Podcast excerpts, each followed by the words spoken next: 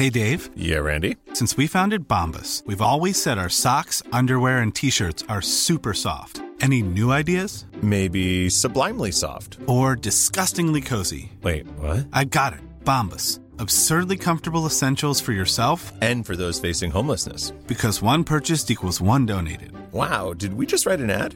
Yes. Bombas. Big comfort for everyone. Go to bombas.com slash ACAST and use code ACAST for 20% off your first purchase. I'm Sandra, and I'm just the professional your small business was looking for. But you didn't hire me because you didn't use LinkedIn jobs. LinkedIn has professionals you can't find anywhere else, including those who aren't actively looking for a new job but might be open to the perfect role, like me.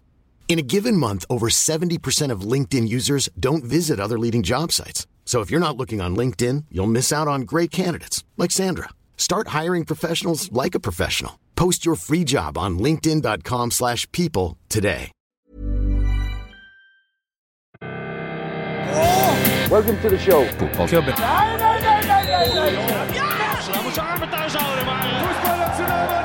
No football club is ever successful without happening. Op, op, op. Hei, velkommen til eh, fotballklubben episode nummer du, du, du. Ja, nå har vi kommet til episode nummer 50, rett og slett. Eh, Også kjent som 50. Hva for noe? Eh, det er deilig at vi endelig oppnår en eller annen sånn derre en milepæl her. Det er, Ja. Jeg føler at det er Vi kan liksom ikke begynne å juble på 25. Nei. 50. Det er et, det er et eh, ryddig, ryddig tall. Og før vi sier hei til eh, dagens eh, ja, Jeg vil si hedersgjest, jeg. På, Ja. Det er en verdig gjest til episode nummer 50. Absolutt. Før vi gjør det, så må vi jo gjøre som vi alltid gjør. Um, finne spillere som har draktnummer som matcher episodenummer, og da begynner det å bli vanskelig på 50. Men noen har gjort jobben for oss. Ja, vi har fått noen Noen veldig dyktige lyttere som da har gjort mye research for oss. Eh, en blant annet som har skrevet Yves Yv Makabu Malakambai hadde drakt nummer 50 da han var i Chelsea, og hadde sitt personlige høydepunkt i klubben da både Czech og Codicini var ute med skade mot Barcelona i Champions League 2006. Hilario tok keeperplassen, og Yv Makabu Malakambai fikk plass på benken. Ble siden degradert til femtevalg da Magnus Hedman ble signert. Jeg tror eh, det går rykter om at han har lagt opp nå. Han spilte jo for den tidligere rumenske mm, Champions League-klubben Otelul Galazi, men den er jo lagt ned nå, hele klubben. Eh, og har gjenoppstått på nivå fire. Og etter det så har han bare forsvunnet fra fotball, eh, fotballens overflate. Fascinerende karriere på Kalambay. Han var jo Chelsea-unggutt. har jo da holdt på i, ja, i 11-12 sesonger og har bare spilt 60 seriekamper i løpet av karrieren. Det er en og har likevel spilt for uh, flere Champions League-klubber. I tillegg så er det Det var Marius Lazar- Kjærstad Jensen, forresten, som tipsa om det. Eh, og eh, Martin Åkerøy har også tips om uh, Lazar Markovic, Ja. som jo har drakten for Liverpool. Ja, men som er på utlån til Sporting. Og så er det eh, også eh, Anders Hole som sier eh, maskotten Filbert Fox til Leicester går alltid rundt med nummer 50 på ryggen. Eh, Bournemouth har henholdsvis 27 for hardcore-fans, nummer 50 til såkalt vanlige fans, og nummer 99 til maskotten sin Cherry Bear. Ja. Eh, og han fant ingen eh, i Tyrkia som har drakt nummer 50, men det gjorde jeg. Men det er på nivå 2, og det er en for dyp bøtte å, å grave i. Så desperate er vi ikke ennå. Vi kan la det ligge litt. Nei. Ikke ennå, men det er Jørgen Moe lanserer den dagen vi går tom for draktnummer, så sier han gå over til spillere med like mange landskamper som episodenumre. Mhm. Uh, så det kan vi jo begynne med. Ja. Men uh, vi eh, inntil videre. Ja. Uh, men så En eh, herre som eh, Ja, åssen skal man presentere deg? Du har vært tidligere eh, president i Norges Fotballforbund. Eh, du har vært styremedlem i Fifa. Eh, visepresident i Fifa. Uh, nei, UEFA. Uefa. Uh, og sittet 17 år i Uefas styre. Stemmer det? Stemmer det. Ja. Uh, per Ravn Omdal, det er veldig, veldig hyggelig at du hadde mulighet til å komme. Eh, hva, hva, hva driver du med nå? Nei, jeg fikk, kom på en tanke når du holdt på med denne episode nummer 50. Når Uefa var 50 år, så fant vi på noe med et litt også norsk tilsnitt. Jeg, var, jeg var leder av jubileumskomiteen, og da foreslo jeg at eh, alle medlemsland skulle få en million sveitserfranc, det var ganske mye penger den gangen. Og så skulle de bygge ballbinger for ungene. Ja. Som eh, vi hadde startet med rundt på, tidlig på 90-tallet i Norge. Så da kom det ballbinger over hele Europa. Det var bare apropos det med 50, så jeg syns Ja, det var et godt tall. da. Men driver du fortsatt med, med ballbingjobbing? For du er jo, eh, jeg vil jo kalle deg prinsen av ballbinger. Ja, jeg er med i anleggskomiteen ennå i, eh, i Fotballforbundet. Nå har vi 2300 ballbinger og vel så det. Eh, Men det bygges jo fremdeles en del kunstgressbaner, så det er jeg med på.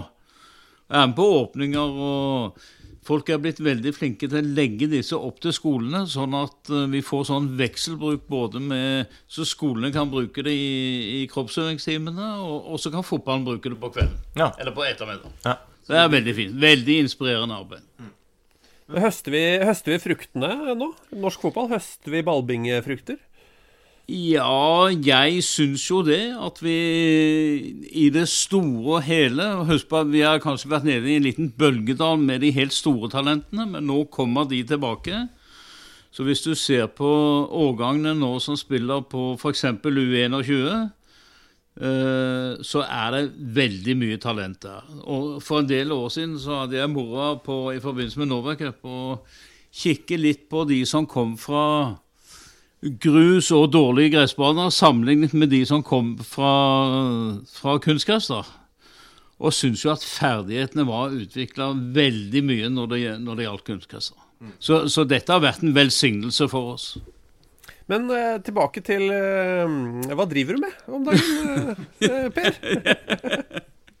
Ja, det, det, er, det er litt av hvert. Jeg er eh, noe som eh, kalles på fint for grassroots ambassador for eh, Uefa. Ja, så jeg, jeg reiser rundt og har eh, ja, samlinger eh, sammen med de nasjonale forbundene. Forrige uke var jeg i Wales.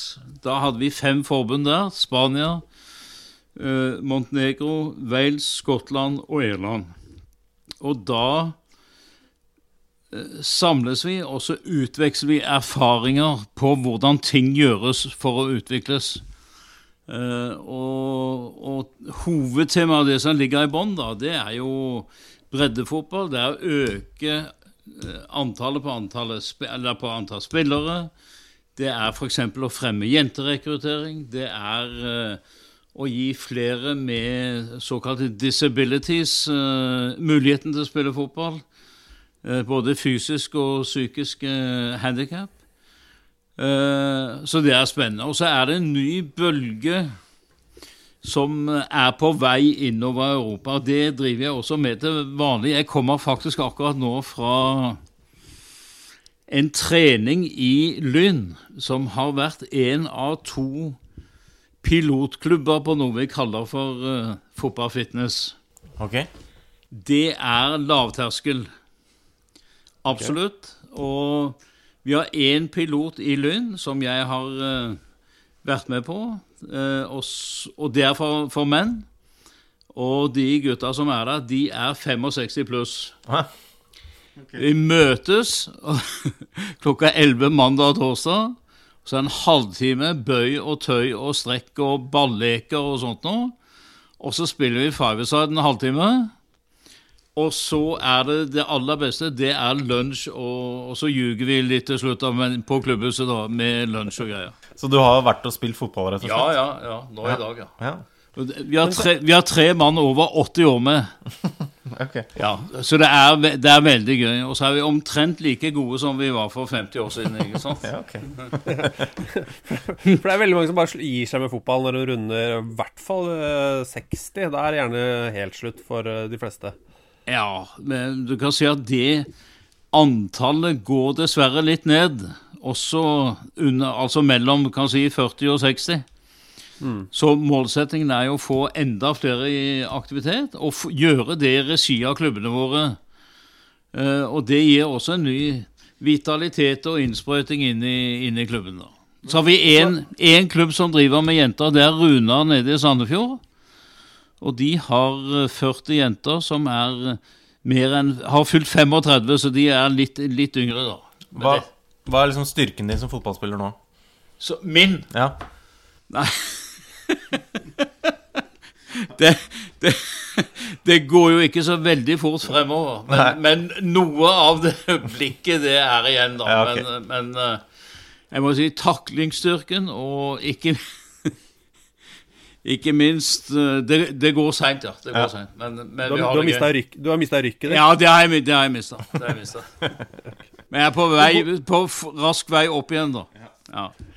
Um, men er dette det, fotball-fitness, er det noe som skal spres over hele landet? Det... Ja, det er meningen. Hvis vi får uh, mange klubber med oss i, i Lund, som også har tiltrukket seg flere som, som ikke er medlemmer, da, som, uh, som, er med på dette. Og vi skal nå ut på, særlig på Østlandet i, i det kommende året, få med flere klubber. Eh, det høres jo veldig lurt ut, først og fremst. Har, har, du, har, du, holdt på med dette her lenge nå? Fotball og fitness? Har du, halvt, du halvt år. En gang? halvt år. Merker du forbedring i formen nå, eller? Veldig. Og du gjør det? det er så deilig. For du har jeg, jeg, ser for meg at det å være visepresident i Uefa Ja visst, du reiser mye, men det er mye sitting òg? Det er mye sitting, det skal jeg love deg. Så, mye, mye lunsj og mye sitting? Ja. Det, det kan bli, fort bli det, da. Så det, det, dreier seg om å ha litt ved siden av. Men da har jeg lagt opp uh, internasjonalt sånn sett. Selv om jeg gjør en del andre ting for Uefa. Uh, jeg føler jo at altså, Du har jo vært fotballpresident i Norge. Du ble jo det ganske, ganske ung. Jeg føler at Du har vært, eh, hatt verv i norsk fotball så lenge. så sånn, Ut ifra en vanlig livssyklus så burde jo du vært 95 nå. Men ja. du er jo ikke det. Nei, det, er, det er like før, da. er litt i igjen. det er bitte litt igjen. Ja. Men hva er eh, Du har jo vært i både internasjonal og norsk fotball så lenge. Så hva er forskjellen fra da du begynte, da, til i dag? Hvor lang har den reisen vært? Ja, jeg har vært med i Fotballforbundet som uh, tillitsvalgt sammenhengende i 42 år. Uh, og det startet uh, Da var jeg midt på 20-tallet. Det var i 74. Uh, da hadde vi noe som vi kalte ressurskomiteen, som la frem forslag om en del endringer i fotballen. Og det kan nevne to av de tingene som kom opp, da, for det har liksom vært relativt synlig i årene etterpå. Det ene var uh, at vi skulle godkjenne at jentene skulle få lov å spille fotball. Mm. For det var ikke Det var ikke, det var ikke lov. Det var ikke lov. Uh, og dette var de, Altså, de fikk ikke lov til å spille fotball? Nei, nei altså det var jo noen som uh, spilte. Mm. Når jeg sier ikke lov, så er det at det var ikke akseptert av Fotballforbundet. Mm. Så det var ikke noe serie eller organisering. Og så begynte Lyn Nei, eh, Frigg. Unnskyld, alle i Frigg så begynte Frigg og Dagbladet på begynnelsen av 70-tallet å lage uoffisielle konkurranser som ble et uoffisielt uh, eh, NM. Mm. Men den første fotballkampen for kvinner den gikk i 1928 på Frogner stadion. Der var det 5000 mannfolk som var til stede for å se på og helst le av jentene som var ute og spilte. Mm. Stjerna på det ene laget det var Sonja Hennie, som siden ble tre ganger olympisk mester. Mm. Og kronprins Olav eh, var på tribunen. Så, og i England og Frankrike så var dette her eh, lovlig. Ble veldig populært. Det ble profesjonell fotball for kvinner begge steder før krigen. Så ble det så populært at engelskmennene forbød det. Mm. Og derfor gjorde Norge òg det. Ja, ok. Ja, så vi fulgte gjerne sånn som de gjorde det i London. Uh, og så var det forbudt helt til i 76, når vi la dette frem på forbundstinget. Mm. Det var den ene saken. Jeg nevner den andre òg.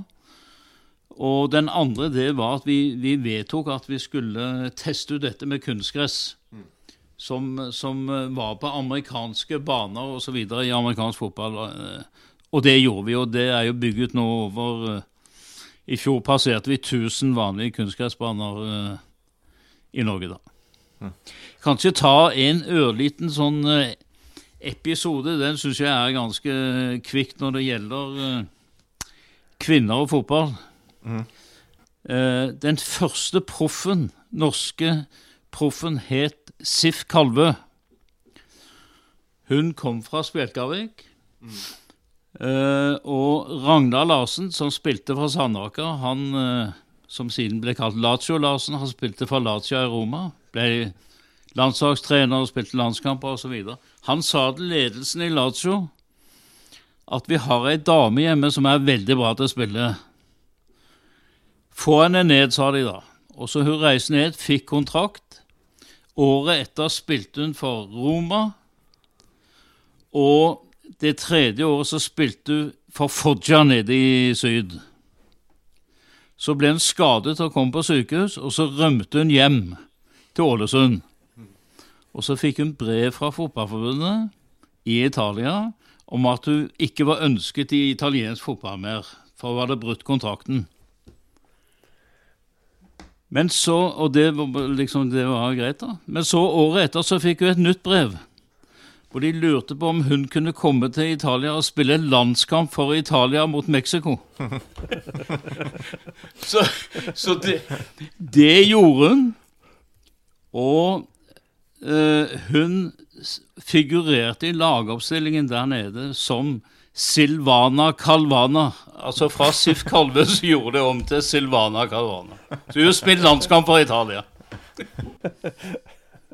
Det er jo, det er jo helt nydelig. Um, men hva er, liksom, hva er forskjellene? Um, Forskjellen er jo at på 90-tallet, dvs. Si slutten av 80-tallet, så eksploderte TV-inntektene. Mm. Og det kom en masse penger inn i fotballen. Uh, det ble utviklet uh, betalingsordninger for TV.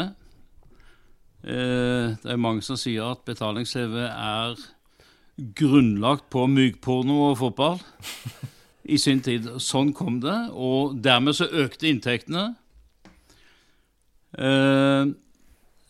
og så kom pengene. Først Uefa, så kom Fifa pga. kontrakter osv. Og, så og det eksploderte. Og det gjorde en veldig endring også for oss. Som satt i Jeg var president fra 87.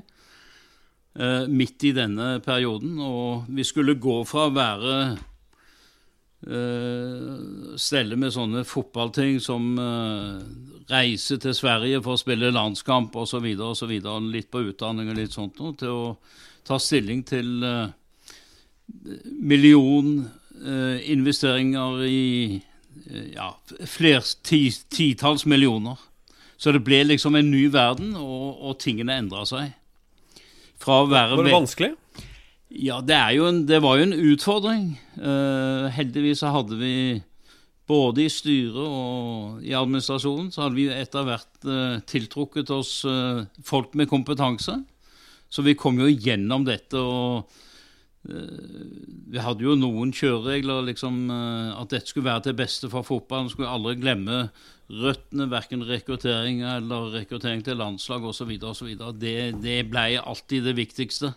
Og det er viktig, tror jeg. Men er, er det, Når du ser tilbake på den tida hvor pengene kom og sånn, er det sånn åh, skulle ønske vi ikke gjorde akkurat det? det er det noen som fortsatt gnager deg? Nei, jeg eh, Parallelt med dette så var jeg med på eh, Champions League i 91 i Uefa-sammenheng. Og det var jo også noe som, som eh, fikk fart på pengekarusellen. Ikke sant? Mm. Det var landslagene og spesielt Champions League eh, som, som liksom dro dette. Pengene kom inn. Uh, og det har vært veldig mye til glede for fotballen, fordi at uh, vi har alltid holdt høyt et prinsipp om at uh, pengene skulle distribueres ut. Altså tilbake til alle forbund som er med i både Uefa og Fifa. Får tilskudd til rekruttering, til jentefotball, til sosiale tiltak osv. så Mm. Og så får selvfølgelig de klubbene og landslagene som er med i sluttspillene, de får jo mer penger da. Mm. Og dette gira jo på karusellen, da, pengekarusellen, som førte til en, ja, en vanvittig økning, for å nesten si f.eks. spillerlønninger eh, og den type, den type, forhold, som ikke bare har vært av det gode. Og, og så har det ført til et, en annen ting som vi kanskje ikke tenker så veldig mye på til daglig, men det har blitt viktigere og viktigere å vinne. Og da kommer presset på trenere, på dommere, på spillere eh, i forhold til dueller osv. osv. i spillet. Så, og det er jo pengene som ligger bak dette her til syvende og sist. Ja. ja. Men, men uh, det er jo det er, det er, mange som egentlig tjener ganske mye penger på fotball. da ja. uh, Det er jo spillere, agenter uh, og alt sånn. Er det er det noen du føler kanskje tar en for stor del av kaka? Eller, eh, eller er liksom fordelinga er den Nei, det Spillerne har jo nevnt Vi har jo hatt perioder hvor lønningene har skutt aldeles forferdelig i været. Uh, dette, dette er jo også diskutert sånn i forhold til, til administrasjon, eh, trenerlønninger osv. osv. Jeg tror det er viktig at det sånn jevnt over holdes en eh, nøktern linje, sånn at fotballen og den aktive delen er i balanse mm. med det som skjer rundt oss. Eh, mm. I klubber uh, Vi har 110 000 tillitsvalgte som jobber gratis, ikke sant? Vaffelbakerne har de nesten sagt, og alle disse. Alt det er det som får det til å gå rundt. Mm. Og det må vi aldri miste av syne. Mm. Er du flink til å steke vafler sjøl, Per? Er du en, ja, har du en god oppskrift? Vel, ja, nei, ikke på selve røren, men jeg er veldig bra på å steke. De skal være godt stekt, altså. Når, når først ja. røra er der, og du står foran uh, jernet, da, da, blir det bra? Uslåelig. Bru, bruker du sånn fett på spray, eller bruker du smør i, i jernet? Smør. Ja. Bruker smør, ja. ja. ja. Det er det som ja. lager, gjør det krispt. Ja, ja nemlig. nemlig. Ja. Uh, Eh, to, eh, to helt, egentlig helt sånn forskjellige ting. Kan ta den ene, den hyggeligste, først, på en måte. Eh, for jeg, jeg, møtte deg på Gardermoen for noen år siden. Jeg vet ikke om du husker det? Da skulle du møte en delegasjon fra Hvor var det? Var det Afghanistan? Irak? Jeg husker ikke. Husker du hva det var? Ja, det var vel en delegasjon fra Irak, tenker jeg. Ja, eh, hva, var, hva, var, det prosjektet, og hvordan gikk det videre? Eh, prosjektet kom opp i 2008. Da trente Drillo i Irak med Otto Ulseth som assistent. Og da ble det spurt om eh, vi kunne sette i gang et prosjekt på, som gikk på utdanning av både trenere og, å rekruttere barn. Eh, det var 2000 år. Dette holdt jeg på med til eh, inntil for et år siden. Eh, det går fremdeles. Der hvor det er mulig å gjennomføre ting i Irak. Og før den siste krigen med IS uh, brøt ut for alvor, så hadde vi 11 000 barn. Hver uke på trening der nede var 150 utdannede trenere som var utdannet av norske instruktører nede i Erbil, som er nord i Irak. Uh, og over halvparten av de var kvinner. Uh, og av de 11 000 ungene så var det 6000 jenter. Så dette var vi fikk, vi fikk vi sving på. Eh, og vi knekte i hvert fall Om vi knekte noe kode, jeg pleier å si det sånn, men, men det som gjorde at vi fikk skikkelig sving på jenterekrutteringa, det var at vi overprioriterte å utdanne kvinnelige trenere for jentespillere. Mm da ble det liksom litt mindre skummelt mm. å sende barna fra seg. Der må vi huske at uh, det er andre kulturer i Irak enn en det vi har her hjemme. Så det, det, det, var en fantastisk inspirerende ting å holde på med. Det var for øvrig finansiert av uh, UD, eh, som også hadde stor glede av prosjektet, både i forhold til, til synlighet og også rent politisk. For jeg husker, eh, Da jeg møtte deg på Gardermoen, så skulle, Ja. du hadde jo ikke hilst på de før, men du, du gikk rett og slett bare på utseendet. Satsa på å møte en delegasjon med menn med store barter. Ja da. Eh, var, det, var det mye bart? Å ja, det var, et par av de ligna jo på, på Saddam. Så, sånn veldig. Men, men det var jo det, da. Men eh, det var jo veldig trivelige folk, da. Ja. Veld, veldig trivelige. Øh, Før vi skal, Jeg må snakke litt Fifa også snart, Ja. men jeg bare kom på apropos lookalike. eh, Vi fikk jo Var det Lars Martin Gimse? Som bare ville at vi skulle Vi har veldig mye spørsmål fra lyttere om alt mulig rart, men blant annet eh, Du hadde jo en veldig berømt lookalike. En indisk statsleder. Eh, Åssen går det på lookalike-fronten? Har, du- har du noen nye? Nei, nå no. Ja, det har jeg nesten glemt, da. Men det, eh, det var jo noen av kollegaene mine i Uefa som fikk fatt i Dagbladet fra den gangen, for dette sto i Dagbladet. Ja. Så jeg fikk jo ikke fred om dette på, på veldig mange år, da. Eh, Du var jo veldig, veldig lik. Det må jo sies. Ja, men det som, det som var ganske, ganske morsomt, da, syns mange, det var at eh, det ble jo valg i Pakistan, og så valgte de en ny president. Og uka etter så kom jeg som lookalike også med han nye da i Dagbladet. så Akkurat. Se her er Ja, det, er jo, det er likt, da. Ja, ja, ja, ja, ja, ja. Hva het han igjen? Uh, Atal Behari Vajapaye. Det var det. Ikke Det er mulig å gjøre noen feil i stavinga der, så- men vi kan, legge, vi kan legge ut bilde hvis, hvis det er noen tvil. Hvis det er greit for deg, da, Per. Ja, ja, ja, ja. Eh, men eh, Fifa Jeg har, altså, jeg, har en, jeg har en annen lookalike. Å ja, hvem da? ja, han er en god venn. Nei, det vil jeg ikke røpe, så skal vi se om du finner det ut. Huseierforbundet kan være et Å, Ja, Batta! Det er sant. Det stemmer, det. Ja, ja. Bra, Veldig bra lookalike, det. Han, vi kjenner nå- jo hverandre godt òg, så Har, har dere prøvd å gjøre ting i hverandres navn?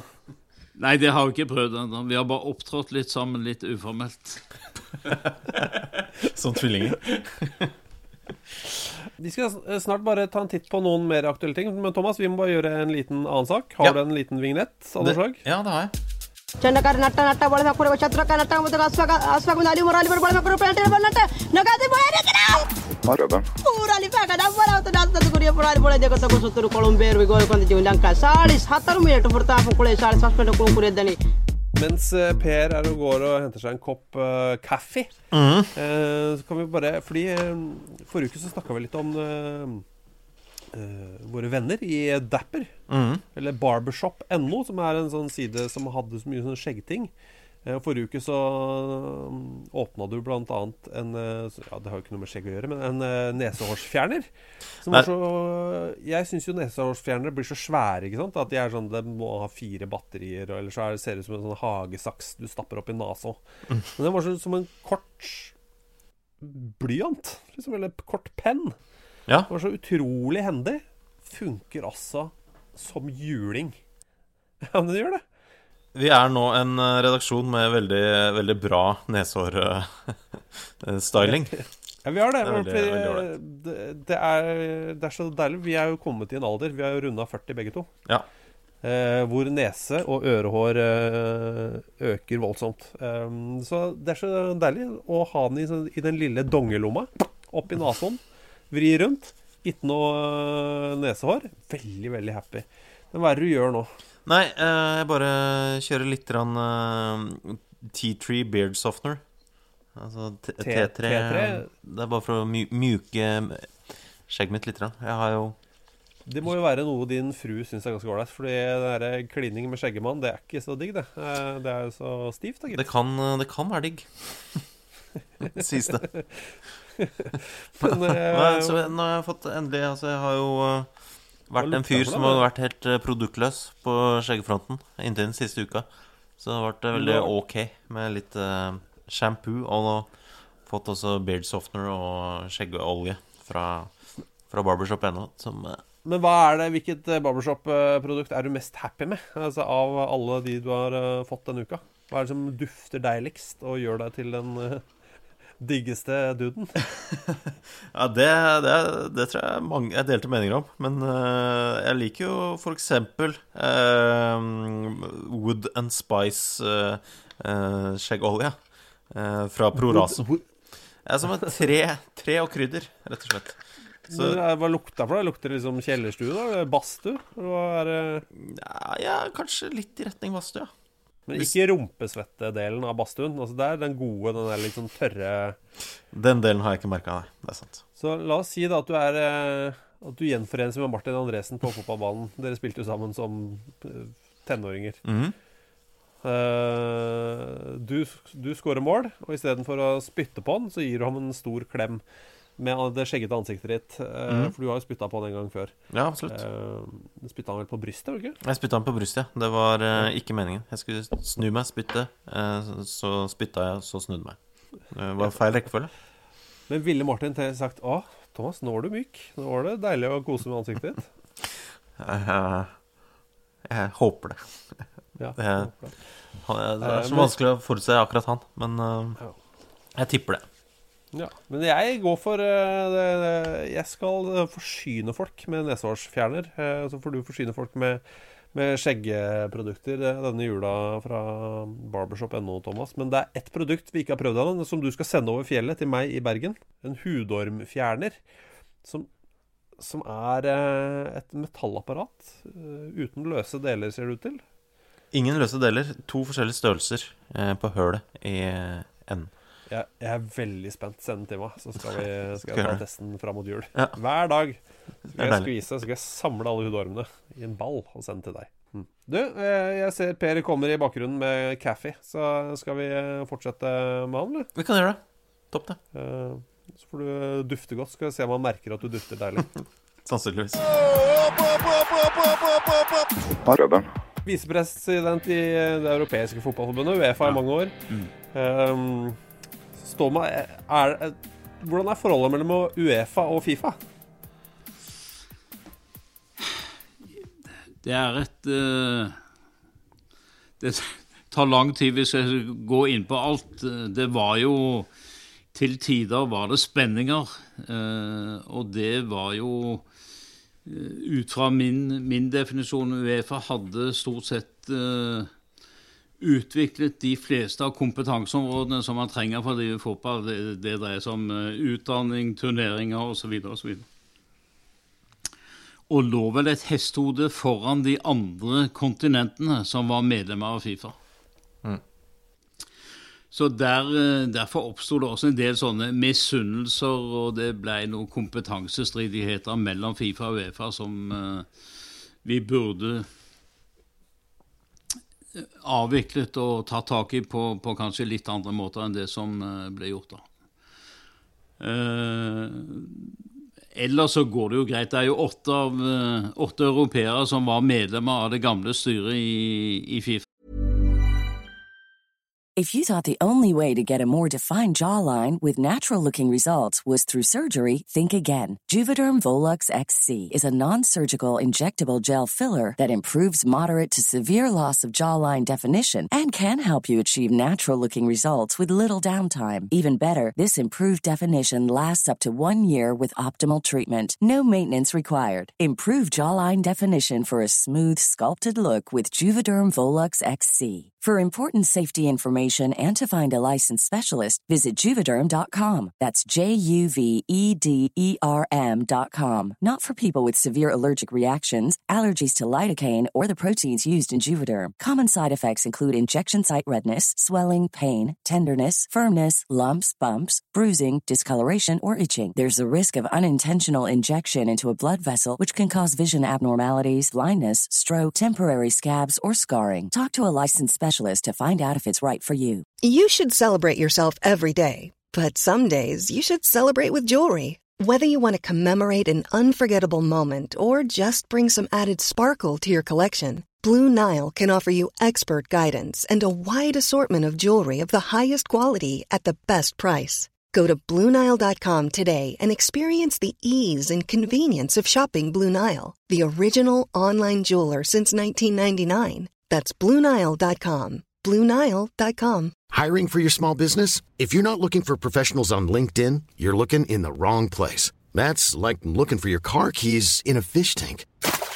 LinkedIn helps you hire professionals you can't find anywhere else, even those who aren't actively searching for a new job but might be open to the perfect role. In a given month, over 70% of LinkedIn users don't even visit other leading job sites. So start looking in the right place. With LinkedIn, you can hire professionals like a professional. Post your free job on linkedin.com slash people today. Planning for your next trip?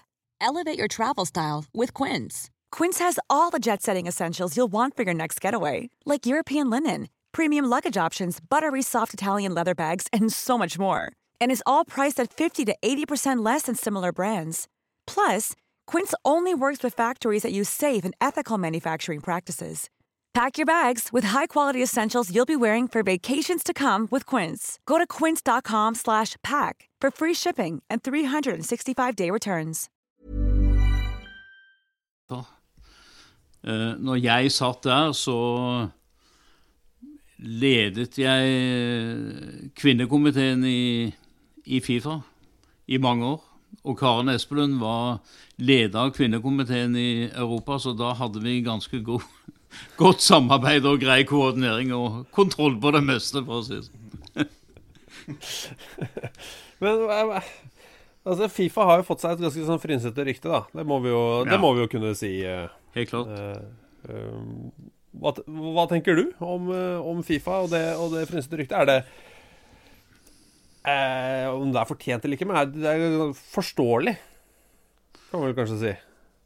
Ja. eh, for det første så er, har det vært forferdelig trist, det som har skjedd. Eh, det er vel nå oppi i en 45-46 arresterte eller mennesker som er siktet i, i saken. Eh, dette kom med pengene. Altså Når, når TV-avtalene kom, og pengene kom, og flyten kom, så var det ikke god nok kontroll på fordelingen av rettigheter osv. osv. Så, så enkeltpersoner fikk rettigheter som de selvfølgelig aldri skulle hatt. Eh, Det ble big business å arrangere VM. Eh, Sør- Sør-Afrika, ikke sant? Korea, Japan eh, osv. Eh, og dermed så, så ble også de politiske interessene veldig sterke. Eh, kanskje bare si at fra Europa, de åtte europeerne vi gjorde veldig tidlig, når dette begynte å liksom strømme på, et vedtak om at vi aldri skulle reise og besøke f.eks. et arrangørland uten at det var en organisert og, og tur, da.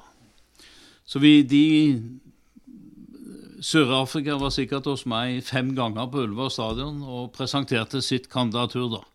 Bare for å ta et eksempel. Ja. Ja. Eh, vi så jo etter at eh, Blatter ble valgt til president i 98, han så ut Johansson eh, Han begynte å ta seg mer og mer til rette, og da finner vi litt av nøkkelen i dette at uh, det blir uh, utvikler seg en sånn one-man-show, eh, executive president, hvor presidenten går inn og bestemmer på tvers av eh, generalsekretær og resten av styret og blir veldig egenrådig. Det skjedde. Så det skjedde jo det at i 2001 så anmeldte jeg og ni andre i styret Blatter til politiet i Sveits for dette her. Eller såkalt mismanagement, eh, som det kalles. Eh, uten at de sveitsiske myndighetene ville ta i saken. Altså de bare, de, Her er det ikke noe bevis, og her er det ikke sånn. Og så de, de avviste saken. Så tenker jo etterpå En observer tok jo opp dette nå i, i fjor, og, da, og mener at vi da kunne være spart for 15-16 år av det, noe av det verste av det som skjedde, hvis de sveitsiske myndighetene hadde Men det har vært uh, en, Jeg vil si det har vært en, en uh, belastning. Uh, he, og det er forferdelig trist, for det er verdens mest utbredte idrett som spilles over hele verden. ikke sant? Største organisasjonen for barn osv. Så, videre, og så, videre. så jeg håper for Guds skyld at vi er kvitt dette for all fremtid. Men, men hvor, hvordan var forholdet ditt til Blatter da, etter at uh, dere leverte denne anmeldelsen og alt sånt? Ja, det var jo, det var jo anstrengt, det, da. Ja. ja. Det er så sånn forståelig. Ja. ja. Men så det er uh, For det har jo vært et, skal vi si, et stort fall, da, for Fifa. Dette her, ikke sant. Det er jo ja. både ryktemessig og det ene med det andre. Det er et, et varslet fall mm. i, i, i din bok, dette her, da. Ja øh, Du så det komme? Ja da, vi så jo det komme. Det så vi jo komme, komme tidlig. da. Men litt overraska at, at, det ikke kom før?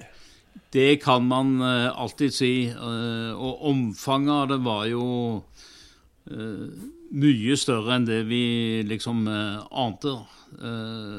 og så blir det sånn hvis det er mye penger, og det er svake sjeler i et sånt system, og, og et, et styringssystem, governance, eller kall det hva du vil, demokrati, eller mangel på sådan, som ikke fungerer, som ikke har kontrollinstansene, hvor uh, du har en egenrådig sjef på toppen, så kan det gå tid før dette kommer opp i dag. Men uh, sånn VM i Qatar Hvordan kiler det en gammel Uefa-visepresident? Er det sånn, eh, tenker du ja, det er en god idé? Eller uh, lugger det hos deg, som du har gjort hos mange? Nei, det har lugget noe alvorlig. Uh, jeg husker jeg satt i NRK med Arne Skeie den gangen når, når uh, trekningen foregikk, da. Eller, ja, valget foregikk. og jeg var nokså sikker på at for det første at England ikke fikk det. Det, det visste jeg. Eh, politisk. Og så tippet jeg at Russland skulle få. Eh, det gjorde de. Og så trodde jeg på Australia. Mm. Ja. ja. Eh, fordi at politikken har bestandig vært at det, man skal bruke også VM til å få fotballen etablert i land eller områder hvor det kanskje ikke har det fotfestet som det har fra før. Så Russland er jo et sånt eksempel i forhold til infrastruktur osv. Og, videre. og Australia er det samme. Så det, det Men Qatar var helt Det er helt Det er helt på trynet, for å si det veldig enkelt. Så får, vi, så får vi, kamper i jula. Det er jo i og for seg koselig, det. Men ja. Eh, hva med dette nye forslaget om å øke antall lag? Hvor mye er det? Til 48 ja. lag? Ja. Uh, og det er uh, Viser noe av faren ved å være veldig styrt av valg og valgkamper. Mm. At det er mange, man, mange som kan og, bli glad for dette. Ja, ja, ikke sant. Mange land er glade for dette, og nå skal valgløftene innfris. Dette er en pulverisering, syns jeg, av uh, uh, VM. Jeg syns det er, kanskje har vi gått for langt i Europa og i uh, EM uh, med for mange lag. Men med EM så har vi også det, dette nå med at det skal arrangeres liksom, over hele Europa. Ja. Uh, for meg så er det, skrider det litt mot hele sånn EM-følelsen. Jeg vet ikke hvordan det er for deg, som kanskje ser det litt jeg, innenfra. Jeg, jeg, får det omtrent på samme måten. Jeg tror dette er en engangsforeteelse. Mm. Ja, ok. Ja. Uh, og det er kanskje like greit? Ja. to land, to, at to land kan gå sammen om å arrangere et EM, et EM, som vi hadde i Holland-Belgia, ikke sant? Ja. Uh, ja. Østerrike-Sveits. Ikke sant? Det, det er ålreit. Uh, eller så blir Eller de landene som kan gjøre det alene, det er ikke så mange etter hvert. Da men Hva slags inntrykk har du av eh, Infantino og den nye ledelsen i Fifa? Uh, jeg har uh, jobbet med Infantino selv i flere år. Og støttet det som uh, valget som ble gjort den gangen. Selv om i, i, Før dette, altså ved det første valget med Blatter, så hadde jeg håpet at prins Ali fra Jordan uh, skulle bli valgt. Han er en fremragende fotballeder. Han satt i Fifa-styret.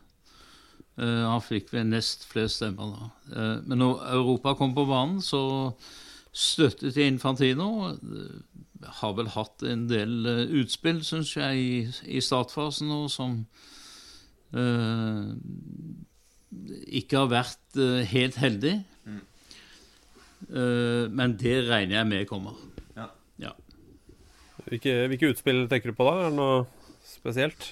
Nei, det har, eh, det har vært uh, Jeg, jeg, jeg stilt spørsmål både ved, ved privat uh, pengeforbruk, lønninger Det å bruke Kongressen i siste time til å gjøre vedtak som, som rokker ved demokratiet. Jeg skal ikke gå for mye inn i detalj på det. Det kunne de kanskje spart seg. Ja. Og så var det en, en innblanding fra, fra Fifas side i valget på Uefa-president som eh, man skal være veldig var med, fordi at uh, jeg tror fotballen, også Fifa, trenger et veldig sterkt uh, Uefa trenger sterkt alle de seks konføderasjonene som utgjør Fifa. Mm. Uh, og man skal ikke være sentraldirigert fra Fifa på toppen i det som skjer. Men det skal komme, skal komme nedenifra. Ja, litt mer vanntette skott. Ja, ja.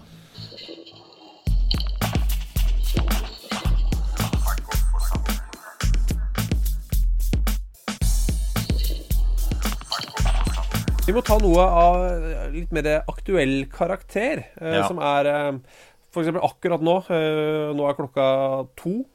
Eh, når dere hører denne, så kan den være en helt annen dag. i og for seg Dere kan høre på denne her podkasten i 2025 om dere vil det. Men akkurat nå er eh, åttendelsfinalen i Champions League 2016-17 trukket. Mm. Fått noen gøyale matcher. Det er morsomt med Manchester City mot Monaco, men noe av det som eller den som kiler nest mest, er jo Real Madrid mot Napoli. Det er en kjempematch, men selvfølgelig måtte Arsenal trekke det beste laget nesten de kunne trekke, som ikke var Barcelona, eh, nemlig Bayern München. Det måtte, det måtte, jo skje. Ja, det måtte det. De, de, vant jo gruppa, så de kunne ikke trekke Barcelona. Så da var jo, var jo Bayern München, Bayern München var det, ja. det, var det vanskeligste som var igjen. Bayern München uh, eh, tvitra jo før trekninga Ja ja, vi ses vel snart igjen. Uh, direkte til Arsenal. Det måtte jo skje. Uh, og det er så utgjort. Og så er det morsomt. Jeg syns Sevilla mot Leicester Det kan bli en veldig morsom kamp. Det er Sampaioli mot uh, Claudio Ranieri. Det er to vidt forskjellige stilarter som smeller sammen i uh, ja, kanskje Europas vakreste by, Sevilla. Det blir, det blir veldig, veldig gøy. Er du, du, er en voksen mann etter hvert, Per. Selv om du ikke er 95, som du burde være ut ifra erfaring, så er, du, så er du fortsatt en voksen mann. Eh, er det sånn at du fortsatt gleder deg litt til trekninger i Champions League og VM-grupper og EM-grupper? Ja, det gjør jeg. Jeg følger med som uh, de aller fleste. Så må jeg innrømme én ting. Uh, at jeg fulgte jo enda bedre med når Rosenborg var med. Jeg må, jeg må jo si at jeg savna Jeg syns det, det, er trist å høre at det er Leicester og ikke FC København som er uh, med i trekninga. Uh, og, og, de klarte seg jo aldeles utmerket, uh, bortsett fra, fra, akkurat det nødvendige siste.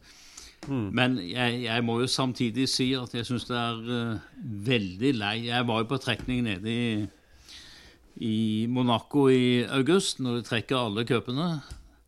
Og der er det FC København, og så er det bom slutt. Da har vi spilt oss ut av alle turneringene, og det må være en skikkelig gulrot å jobbe etter eh, i årene som kommer nå. Ja, Skal, ja. Har du lyst til å komme med et estimat, eller? På en, eh, hvilken sesong får vi et eh, norsk lag i gruppespillet i Champions League? Jeg tror, jeg tror uh, Rosenborg kan ha noe som er stabilt bra om en to-tre år, hvis de fortsetter sånn som nå. Ja. Uh, det nåløyet blir jo, føler jeg, bare blitt mindre og mindre å komme ja. seg inn i i, i Champions League. Men uh, det er jo noen uh, nordmenn som uh, markerer seg i utlandet. Uh, Jørn Andersen har da skrevet ny kontrakt. 15 nye måneder som landslagssjef i, i Nord-Korea. Uh, det er et litt pussig prosjekt, det der, Per? Ja, ja det, er jo, det er jo det. Og så kan man uh, sikkert diskutere den politiske delen av dette prosjektet. samtidig må jeg si at det er litt spennende òg, da. Det er jo det. At, ja, At han, at han i det hele tatt våger. Ja. Uh, så vidt jeg skjønner, så kunne han uh, fått bedre betalt andre steder òg. Men uh, som prosjekt så er det spennende. Mm. Jørn Andersen, altså. For en, for en type. og folk mm. glemmer litt hvor god fotballspiller han var. for ofte at han bare er denne fyren med hockeysveis som snakker sånn tysk-norsk. Men han var jo en enorm fotballspiller i sin tid, Per. Han var enorm. og Jeg tror at noe av det hadde han etter Månesen som var en av de beste håndballspillerne vi hadde. Bjørg Andersen. Og ikke glem at onkelen heter Kolbjørn Nilsen og sto i mål på Sarpsborg.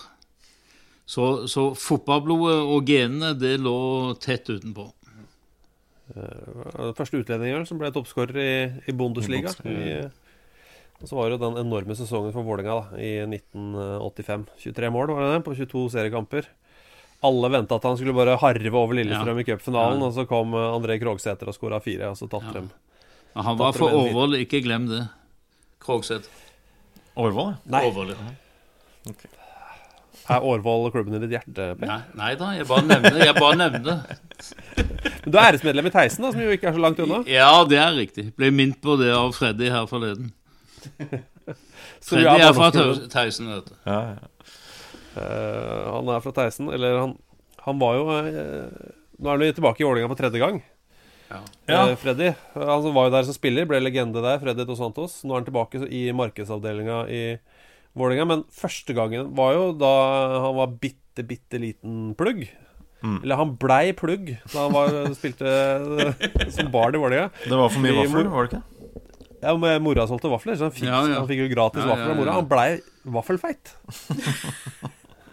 Så du skal være glad han ikke spiste dine vafler, Per. For ja, ja, de, nemlig, nemlig.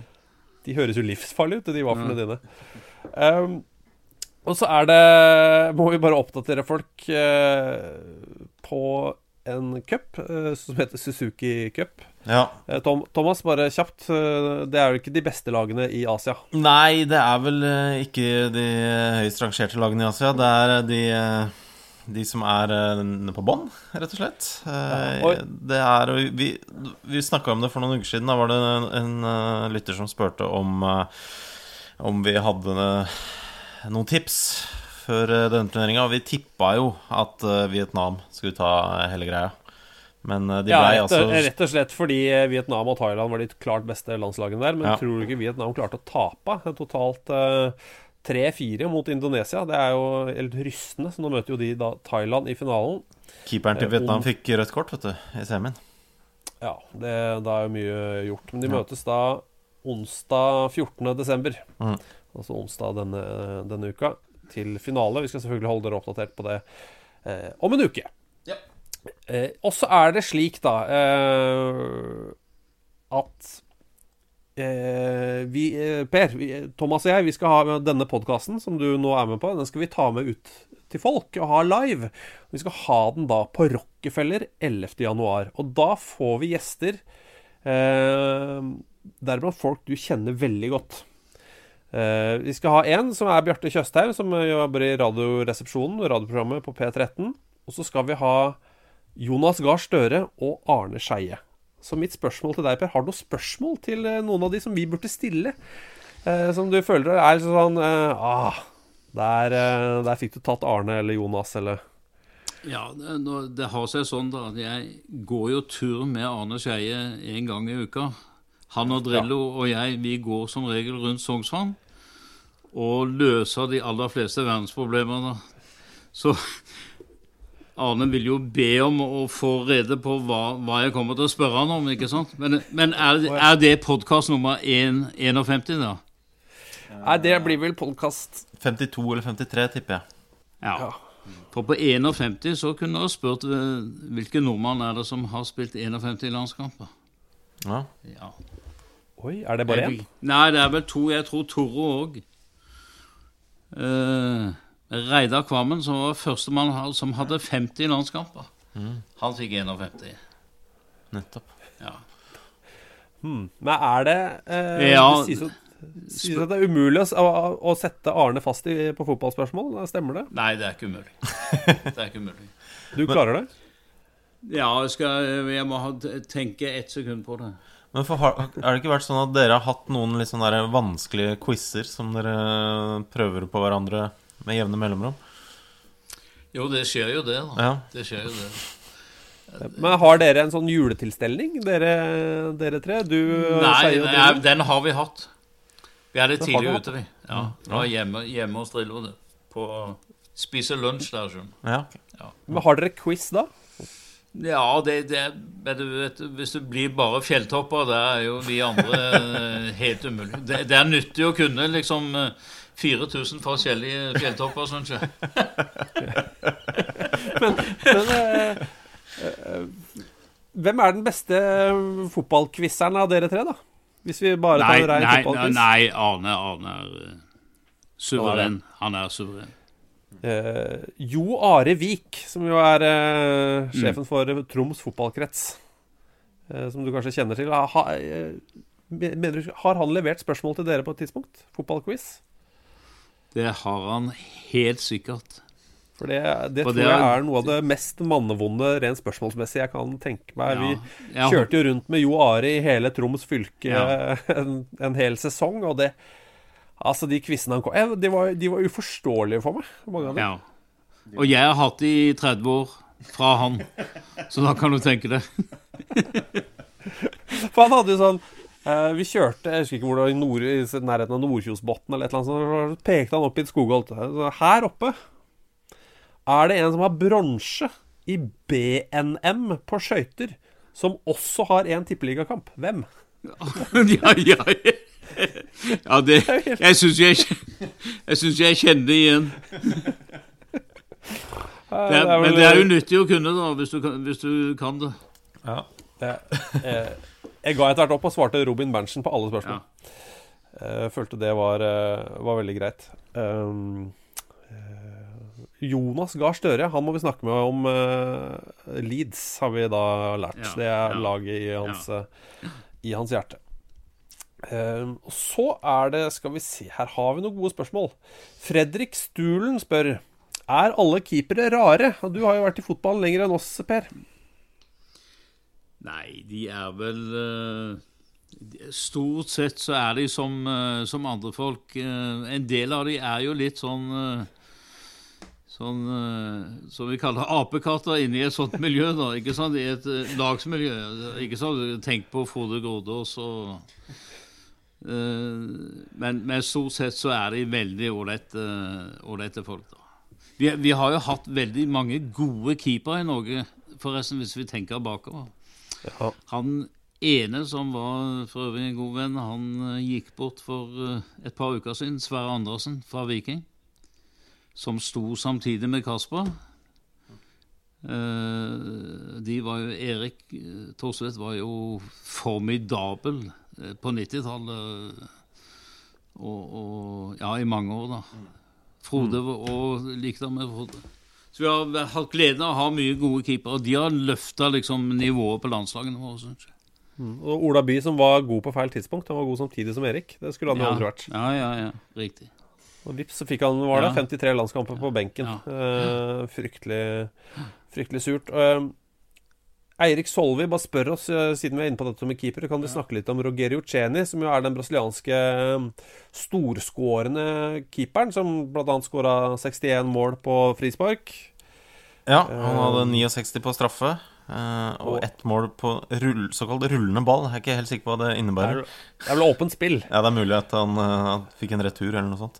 Men eh, han Men spør om, altså han, om han har spilt inn Har han spilt inn Nei, spilt inn sluppet inn noen mål? Altså hvor det har gått gærent i frispark eller straffesituasjon, hvor de har kontra inn et mål og scora Ja. på han. Altså, det er jo Han hadde skåra 181 30 mål. Eh, og han slapp inn to mål på litt eh, sånne situasjoner. Ett på en kontring når et eh, frispark gikk i muren i 2005 mot Santos. Og så var det en gang hvor han også hadde scora, men de feira litt for mye. Dommeren satte i gang kampen, og motstanderen scora før han var tilbake i målet. Ja. Men det var visstnok en dobbelttabbe. Tre av Tre av er spillerne var ikke på riktig halvdel og alt sånt. Men, eh, men to mål mot på 131 inn føler jeg er en ok byttedeal. ja. Det er, en, eh, det er en grei deal. Og så, bare kjapt jeg kan vel eh, kanskje Trym- nevne, bare Ja. før du går videre, at Kjell Kaspersen er jo den eneste keeperen som har skåra i landskamp for Norge. Ah, ja. Det skjedde i 67, når vi slo Thailand 7-0 i Bergen. Hva, på straffe, da? eller? På straffe, ja. ja. Ja. Yes. Det er en historie der om et eller annet med Erik Thorstvedt da vi banka San Marino så voldsomt på Ullevål stadion. Ja, Han ville gå opp på corner eller noe sånt? Var det ikke noe sånt? Ja, og da fikk han så mye kjeft fordi det var uh, disrespekt. Ja. Det stemmer, det. Så han ble beordra tilbake, og det var kanskje, kanskje like greit. Kanskje. Um, det er en som jo, heter but- eh, Katten Reidar på Twitter, som spør Vil Sif fra Stavanger noen gang komme tilbake til tidligere høyder. Er det klubben din? Det er klubben. Det er moderklubben. Ja. Eh, jeg spilte der til jeg var 14-15, når jeg flytta til Oslo. Og så hadde jeg en halv sesong mens jeg var i militæret der borte. eh, på A-laget. Er Nei, jeg tror ikke det. Nei. Jeg tror ikke det. Eh, nå er det for langt ned, og jeg tror ikke det er verdt Men de driver fantastisk bra på aldersbestemt, både på gutter og jenter. Og jeg er eh, stolt medlem av SIFs eldre fremdeles. eh, Og går på møtene der borte så når jeg kan, da. Det er ikke så ofte, men jeg prøver. Eh, siden du er medlem av det, bare kjapt, hvor er det du er, er, har æresmedlemskap nå, Per? Det burde jo være overalt, men eh, sånn rent spesifikt, hva er det du har hengende på veggen på kontoret ditt? Det er Theisen. Nei, det er jo Først og fremst i Fotballforbundet. Jeg sier først og fremst for det Der er det faktisk bare tre stykker som har fått det siden 1902. Ok, Hvem er de to andre? Det er eh, Per Skau eh, og Nikken Johansen. Mm. Og Ja, per Skau er da ikke min onkel, bare for de som lurer på nei, det. nei. ja, de deler navn. Ja, han var i Odd og senere også i Lund. Mm. Nei, og så er det Så har jeg Uefa, eh, Idrettsforbundet osv. Så, Og Theisen. og Theisen. Som, som jo fortsatt er den aller viktigste. Det er det. Eh, så må jeg bare kjapt eh, For Trym Sørsdal bare lurer på et veldig konkret spørsmål. Jeg kan svare på det. Så Innimellom syns jeg det er ålreit når folk stiller spørsmål som jeg kan svare på. Da er det deilig å, å brife litt. Eh, Trym spør kan dere finne ut hvilken Premier League-sesong det ble delt ut mest poeng. Altså den med minst uavgjort. Eh, spørsmålet som Kåre Willoch ville sagt, eh, etter å ha ikke svart på det Han ville svart eh, Spørsmålet er galt stilt. Fordi den sesongen med færrest uavgjort er ikke den med flest poeng. Fordi eh, de bytta jo antall lag i Premier League i sin tid. Eh, reduserte voldsomt. Så den med flest poeng er den første sesongen, 92-93-sesongen. Um, for da ble det spilt 462 kamper. Uh, og da var det 130 uavgjort. Så det er jo den med flest poeng. Men den med færrest uavgjort, det er 2005-2006-sesongen. Det er eh, 77 uavgjort av 380 matcher. Det er veldig lite. Og hvis du har lyst til å være supernerdete, eh, så kan vi jo se på når det blir spilt færrest uavgjort i all engelsk fotball. Og da skal vi tilbake til 1889. 1890-sesongen, da 12% av kampene endte uavgjort i all britisk fotball. Så der bør du ha fått svar på det aller meste hva det der uh, angår. Um, Sondre Vassbotn, også kjent som The White James Miller, stiller et spørsmål og retter seg selv, men det er allikevel relevant. Han spør er Paolo Maldini den beste spilleren som ikke har vunnet VM. Uh, og så fortsetter han i en ny tweet litt senere. Uh, Messi og Cristiano Ronaldo kan vel fortsatt vinne VM i teorien. Så altså, hvem er det som har lagt opp, fullført karrieren sin, som er den beste som ikke har vunnet VM? Den syns jeg er ganske ålreit. Den skal da la gå til Arne Skeie. Ja. Oh, det er sant. Jeg har jo en teori. Jeg velger meg Zico, som aldri vant VM. Som var en gudegave mm. av en uh, fotballspiller. Men har du en favorittspiller, Per? Ja, jeg Jeg har, jeg har gleden av å jobbe med noen av de store òg. Uh, uh, Pelé Selvfølgelig. Han var mitt store idol. Og siden også Beckenbauer har jo vært med i både i Uefa og vært god kollega både der og i Fifa i mange år. Ja. Eh, og så har jeg selvfølgelig jobba med Platini, da. Ja. Men hvem, sånn, hvem var det du så opp til som liten guttunge borte i Stavanger? Det var, det var Pelé. Ja.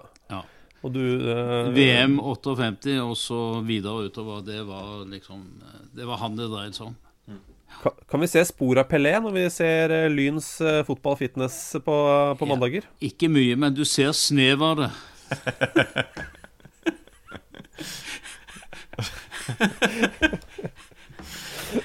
Hvor går veien videre nå, Per? Har du noen prosjekter på gang?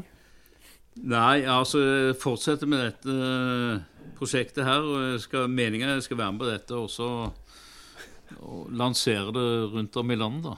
Uh, så jeg håper jo vi får uh, Det er veldig gøy, forresten. Det er mm.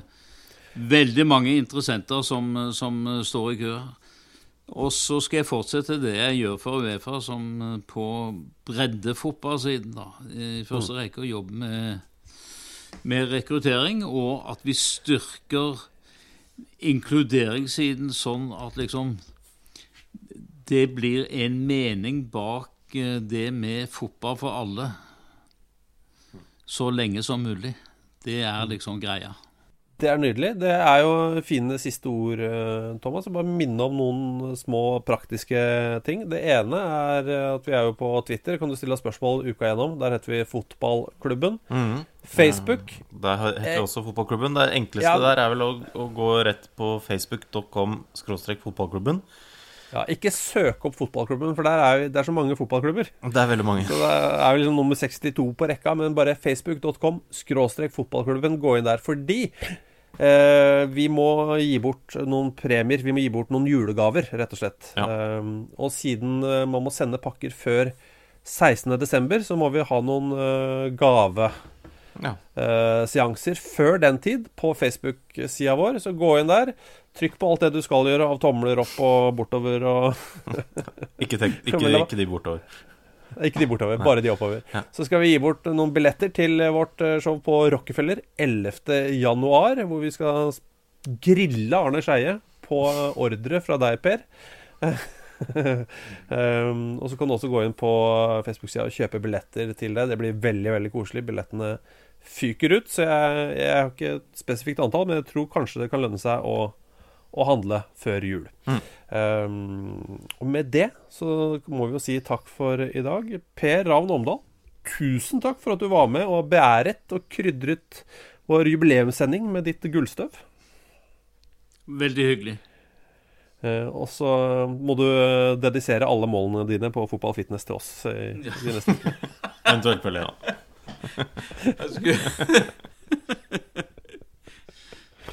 Jeg skulle Skal gjøre det. What a magic. Mom deserves the best, and there's no better place to shop for Mother's Day than Whole Foods Market. They're your destination for unbeatable savings, from premium gifts to show-stopping flowers and irresistible desserts. Start by saving 33% with Prime on all body care and candles. Then get a 15-stem bunch of tulips for just $9.99 each with Prime. Round out Mom's menu with festive rosé, irresistible berry chantilly cake, and more special treats. Come celebrate Mother's Day at Whole Foods Market. Mom deserves the best, and there's no better place to shop for Mother's Day than Whole Foods Market. They're your destination for unbeatable savings, from premium gifts to show-stopping flowers and irresistible desserts. Start by saving 33% with Prime on all body care and candles. Then get a 15-stem bunch of tulips for just $9.99 each with Prime. Round out Mom's menu with festive rosé, irresistible berry chantilly cake, and more special treats. Come celebrate Mother's Day at Whole Foods Market Market. Imagine the softest sheets you've ever felt. Now imagine them getting even softer over time. That's what you'll feel with Bowl and Branch's organic cotton sheets. In a recent customer survey, 96% replied that Bowl and Branch sheets get softer with every wash. Start getting your best night's sleep in these sheets that get softer and softer for years to come. Try their sheets with a 30-night guarantee. Plus, get 15% off your first order at bowlandbranch.com. Code BUTTERY. Exclusions apply. See site for details.